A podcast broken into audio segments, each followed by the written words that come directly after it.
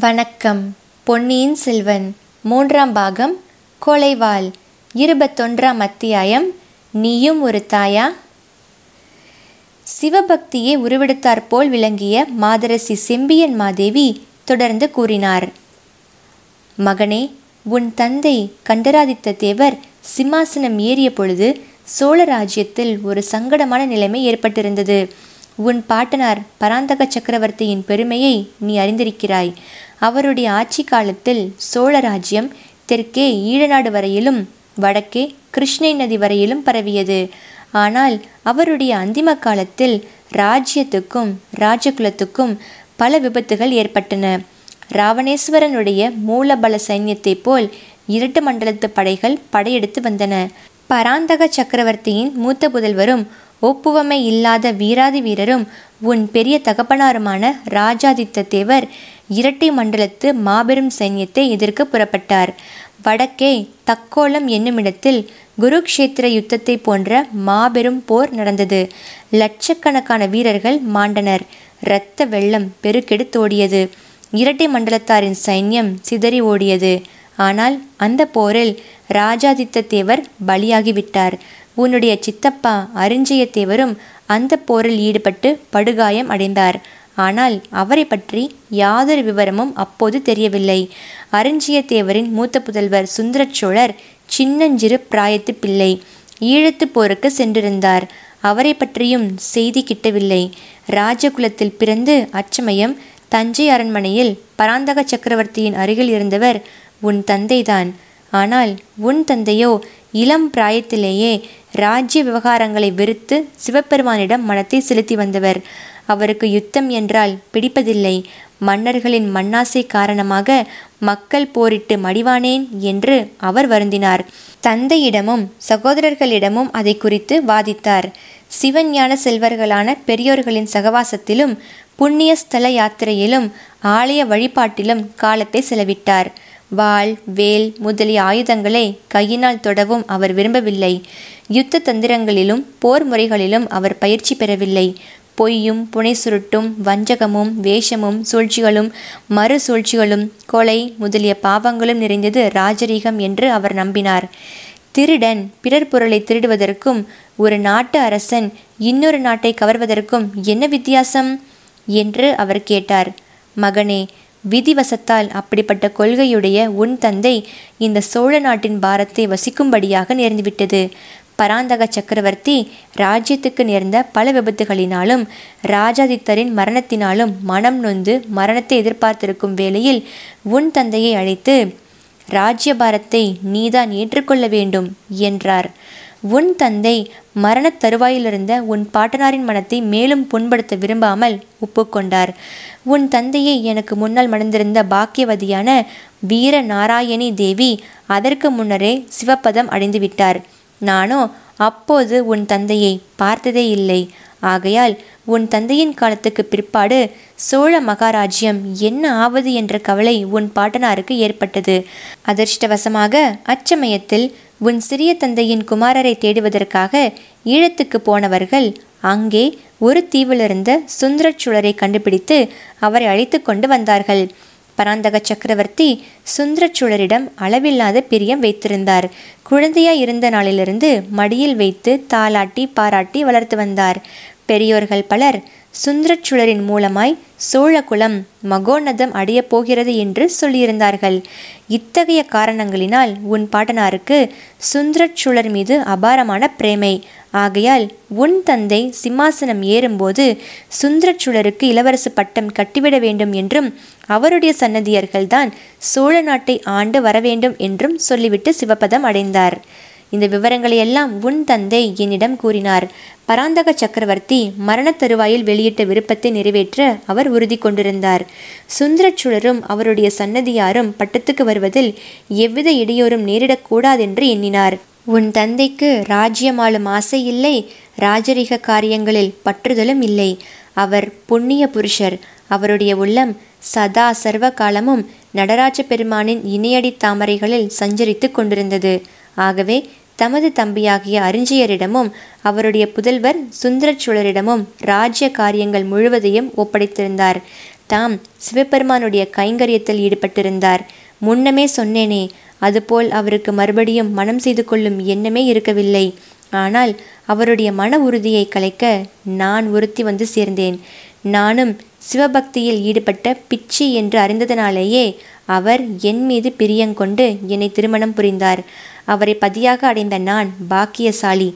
எத்தனையோ ஜென்மங்களில் அவரை அடைய நான் தவம் செய்திருக்க வேண்டும். அவரை தந்தையாக பெற்ற நீயும் பாக்கியசாலி. இந்த உலகில் இறைவனை கண்ணார கண்டு மகிழ்ந்த மகான்கள் வெகு சிலர்தான். சிவபெருமான் ரிஷபாரூடராய் வந்து உன் தந்தைக்கு காட்சி தந்து அவரை இம்மண் உலகிலிருந்து அழைத்து போனார். நான் இப்போது உன்னை என் ஊனக்கண்களால் பார்ப்பது போல உன் தந்தை பரமசிவனை தரிசித்தார். அப்படிப்பட்ட புண்ணிய புருஷருடைய விருப்பத்தை நிறைவேற்ற நானும் நீயும் கடமைப்பட்டவர்கள். இவ்விதம் அன்னை கூறி நிறுத்திய போது கேட்டுக்கொண்டிருந்த மகனுடைய உடல் பதறிக்கொண்டிருந்தது. அவனுடைய உள்ளம் கொதித்து கொண்டிருந்தது. அது எப்படி தாயே? என் தந்தை என்னிடம் ஒன்றும் தெரிவிக்கவில்லையே. நான் என்ன கடமைப்பட்டிருக்கிறேன்? எந்த விதத்தில் கடமைப்பட்டிருக்கிறேன்? என்றான் மதுராந்தகன். மகனே கேள். உன் தந்தை சிவபெருமானுடைய பாதமலர்களை அடைந்தபோது நீ சின்னஞ்சிறு பிள்ளை. ஆகையால் உன்னிடம் அவர் ஒன்றும் தெரியப்படுத்த முடியவில்லை. ஆனால் என்னிடம் சொல்லிவிட்டு போனார். நாங்கள் மனம் புரிந்த புதிதில் மக்கள் பெற்றை விரும்புவதில்லை என்று முடிவு செய்திருந்தோம். ஆனால் பேதையாகிய என்னால் அந்த மன உறுதியை நிறைவேற்ற முடியவில்லை. கன்னி பருவத்தில் சிவபெருமானிடம் நான் கொண்டிருந்த பக்தி உன் தந்தையிடம் கொண்டிருந்த பிரேமையாக மாறியது. நாளடைவில் என் கையில் ஏந்தி மார்போடு அணைத்து மடியில் வைத்து தாளாட்டி பாராட்டி கொஞ்சுவதற்கு குழந்தை வேண்டும் என்று என் இருதயம் தாபம் கொண்டது. மற்ற பெண்களின் கையிலும் மடியிலும் குழந்தையை கண்டால் என் உடம்பெல்லாம் துடித்தது உள்ளம் பற்றி எறிந்தது குழந்தை பருவத்தில் என்னை ஆட்கொண்ட இறைவனிடம் வரம் கூறினேன். இறைவனும் இந்த பேதையின் கோரிக்கையை நிறைவேற்றினார். உன்னை எனக்கு அளித்தார். ஒரு பக்கத்தில் உன்னை பெற்றதினால் நான் உள்ளமும் உடலும் பூரித்தேன். மற்றொரு பக்கத்தில் உன் தந்தையின் கோபத்துக்கு ஆளாகி விட்டேனோ என்று பயந்தேன். அந்த மகா புருஷர் என் மீது கோபிக்கவில்லை. ஆனால் அவருடைய வாக்கை நிறைவேற்ற வேண்டிய பொறுப்பை மட்டும் என் மீது சுமத்திவிட்டு போனார். மகனே உன்னை இந்த மண்ணுலக வாழ்க்கையில் பற்றுதல் கொள்ளாமல் சிவபக்த சிகாமணியாகும்படி வளர்ப்பேன் என்று உன் தந்தைக்கு வாக்கு கொடுத்தேன். அதை நிறைவேற்றி விட்டதாகவே சில காலத்துக்கு முன்பு வரையில் எண்ணி இருமாத்திருந்தேன். ஆனால் என் உயிருக்கு உயிரான மகனே என் கண்ணுக்கு கண்ணான செல்வ புதல்வனே சில நாளாக நான் ஏதேதோ கேள்விப்படுகிறேன். அப்படிப்பட்ட பேச்சை கேட்கும் போதெல்லாம் என் நெஞ்சு புண்ணாகிறது. நான் கேள்விப்படுவதெல்லாம் பொய்யென்று நீ உறுதி சொல்லி என் நெஞ்சில் உள்ள புண்ணை ஆற்ற மாட்டாயா? என்று அன்னை செம்பியன் மாதேவி கெஞ்சினாள். தாயே தங்களுடைய மர்மமான வார்த்தைகள் என்னுடைய நெஞ்சையும் புண்ணாக்குகின்றன. தாங்கள் என்ன கேள்விப்படுகிறீர்கள்? என்னிடம் என்ன எதிர்பார்க்கிறீர்கள்? என்னிடம் என்ன உறுதி கேட்கிறீர்கள்? என்று மதுராந்தகன் சீறினான். குழந்தாய் என் மனத்தில் உள்ளதை அறிந்து கொள்ளும் சக்தியை நீ இழந்துவிட்டாய் போலும். வெளியிட்டுச் சொல்லத்தான் வேண்டும் என்கிறாய். நல்லது சொல்லுகிறேன். உன் மனம் சிவபக்தியாகிய கங்கை நதியிலிருந்து மண்ணாசியாகிய குட்டையில் விழுந்துவிட்டது என்று கேள்விப்படுகிறேன். சோழ குலத்து சிம்மாசனத்தில் ஏற நீ ஆசை கொண்டிருக்கிறாய் என்று கேள்விப்படுகிறேன். உன் புனிதமான உள்ளத்தை நம் விரோதிகள் அவ்விதம் கெடுத்துவிட்டார்கள் என்று அறிகிறேன். நான் இவ்வாறு கேள்விப்பட்டது உண்மையல்ல என்று நீ கூறினால் என் மனம் நிம்மதியடையும் என்றாள் மூதாட்டி. மதுராந்தகன் இதுவரை உட்கார்ந்திருந்த பீடத்திலிருந்து எழுந்து நின்றான். அவனுடைய படபடப்பை பார்த்து தாயும் எழுந்தாள். என்னுடைய மனத்தை விரோதிகள் யாரும் கெடுக்கவில்லை. என்னை சிம்மாசனம் ஏற்ற விரும்புகிறவர்கள் என் விரோதிகளா? எனக்காக தங்கள் உயிரையும் கொடுக்க முன் வந்திருப்பவர்கள் என் விரோதிகளா? ஒரு நாளும் இல்லை. உண்மையில் என் ஜென்ம விரோதி யார்? என்னை பெற்றவளாகிய நீதான் என்று மதுராந்தகன் கூவினான். ஆத்திர மிகுதியால் அச்சமயம் அவன் மரியாதையை மறந்தான். சின்ன பழுவேட்டரையர் நல்ல வார்த்தைகளினால் அன்னையின் மனத்தை மாற்றும்படி சொல்லியிருந்ததை மறந்து வசைமாறி பொழிந்தான். ஆம் நீதான் என் ஜென்ம சத்ரு வேறு யாரும் இல்லை. நீயும் ஒரு தாயா? நீயும் ஒரு ஸ்திரீயா? உலகத்தில் தாய்மார்கள் தங்கள் பிள்ளைகளின் உரிமைக்காக படாத பாடுபடுவார்கள். கதைகளிலும் காவியங்களிலும் கேட்டிருக்கிறேன். வாழ்க்கையிலும் பார்த்திருக்கிறேன். அன்னையின் இயல்புக்கு மாறான இயல்புடைய நீ மானிட ஸ்திரீதானா? அல்லது மனித பெண் உருக்கொண்ட அரக்கியா நான் உனக்கு என்ன துரோகம் செய்தேன்? நீ எதற்காக இந்த பெரும் துரோகத்தை எனக்கு செய்கிறாய்? எல்லாவித நியாயங்களினாலும் எனக்கு சேர வேண்டிய ராஜ்யத்தை பிடுங்கி இன்னொருவனுக்கு கொடுப்பதில் உனக்கு என்ன சிரத்தை? என் தந்தையின் விருப்பம் என்று சொல்லுகிறாய். அவருக்கு நீ வாக்கு கொடுத்ததாக சொல்லுகிறாய். அதற்கெல்லாம் அத்தாட்சி என்ன? நான் நம்பவில்லை. எனக்கு யாரோ துர்போதனை செய்துவிட்டதாக சொல்கிறாய். இல்லவே இல்லை.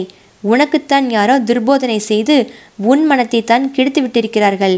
தாயை மகனுக்கு விரோதியாக்கி இருக்கிறார்கள்.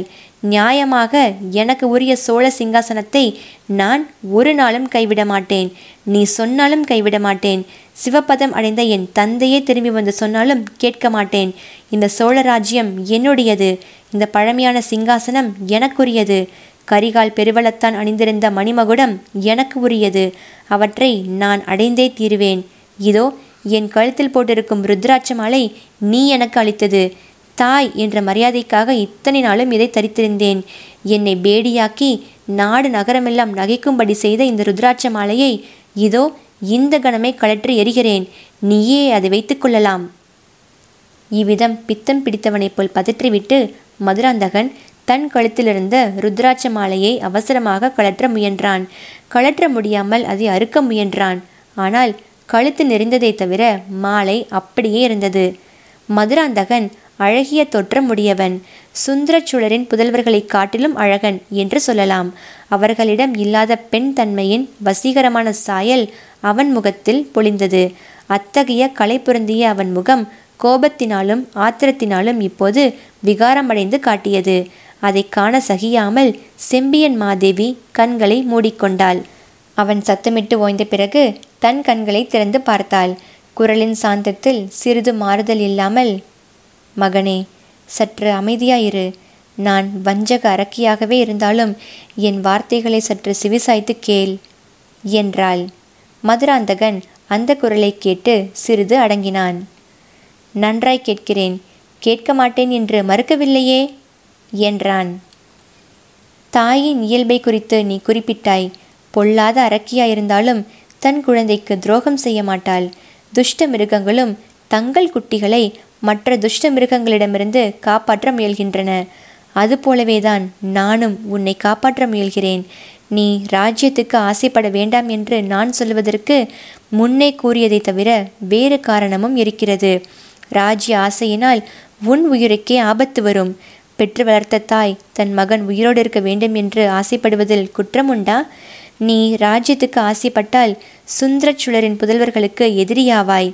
ஆதித்த கரிகாலனும் அருள்மொழிவர்மனும் வீராதி வீரர்கள். நீயோ ஆயுதம் எடுத்து அறியாதவன். சோழ நாட்டு சைன்யம் முழுவதும் சுந்தரச்சுழருடைய புதல்வர்களின் கட்சியிலேயே இருக்கும். படைத்தலைவர்களும் அவர்களுக்கு சார்பாக இருப்பார்கள். அக்கம் பக்கத்து நாடுகளிலும் அவர்களுக்கு நண்பர்கள் இருக்கிறார்கள்.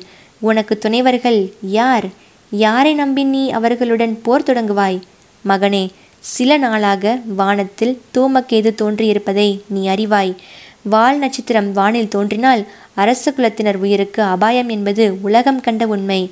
அப்படி நேரும் விபத்து உனக்கு நேராமல் இருக்க வேண்டுமே என்றுதான் நான் கவலைப்படுகிறேன். குழந்தாய் என் ஏக புதல்வன் உயிரோடு இருக்க வேண்டும் என்று நான் ஆசைப்படுவது தவறா? அது உனக்கு நான் இழைக்கும் துரோகமா? இவ்வார்த்தைகளினால் மதுராந்தகனுடைய ஆத்திரம் சிறிது தணிந்தது. அவன் உள்ளம் கனிவடைந்தது. அன்னையே மன்னியுங்கள். தங்களுடைய கவலை இதுதான் என்று முன்னமே சொல்லியிருக்கலாமே. ஒரு நொடியில் தங்கள் கவலையை தீர்த்திருப்பேனே.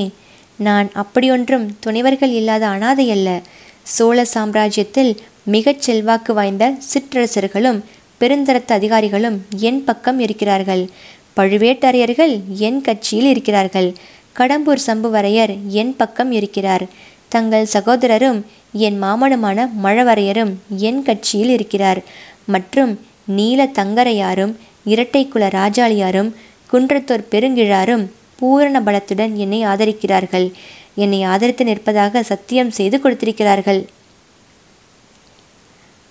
மகனே இவர்கள் செய்து கொடுக்கும் சத்தியத்தில் எனக்கு நம்பிக்கை இல்லை. சுந்தரச்சுள சக்கரவர்த்திக்கும் அவருடைய சன்னதிகளுக்கும் உண்மையுடன் நடப்பதாக இவர்கள் ஒரு காலத்தில் சத்தியம் செய்து கொடுத்தார்கள்.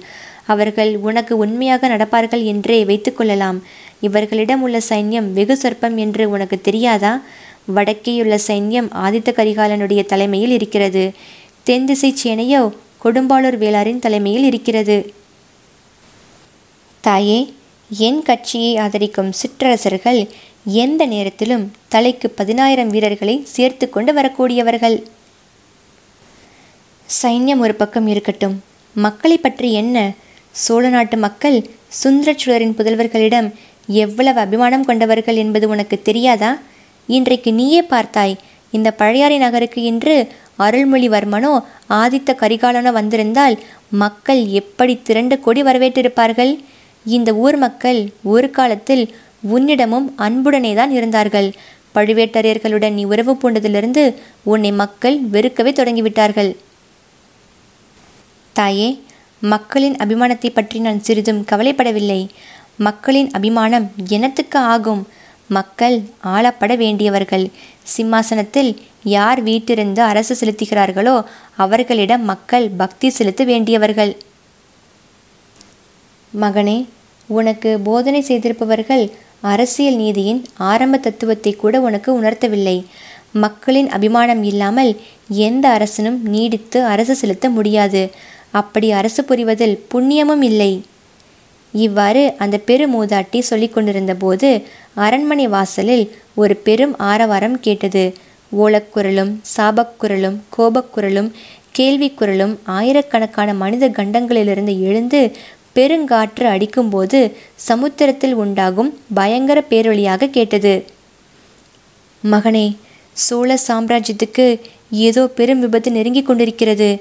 அதன் முதல் அறிகுறிதான் இது. நான் அரண்மனைக்கு வெளியே சென்று என்ன விஷயம் என்றும் தெரிந்து வருகிறேன்.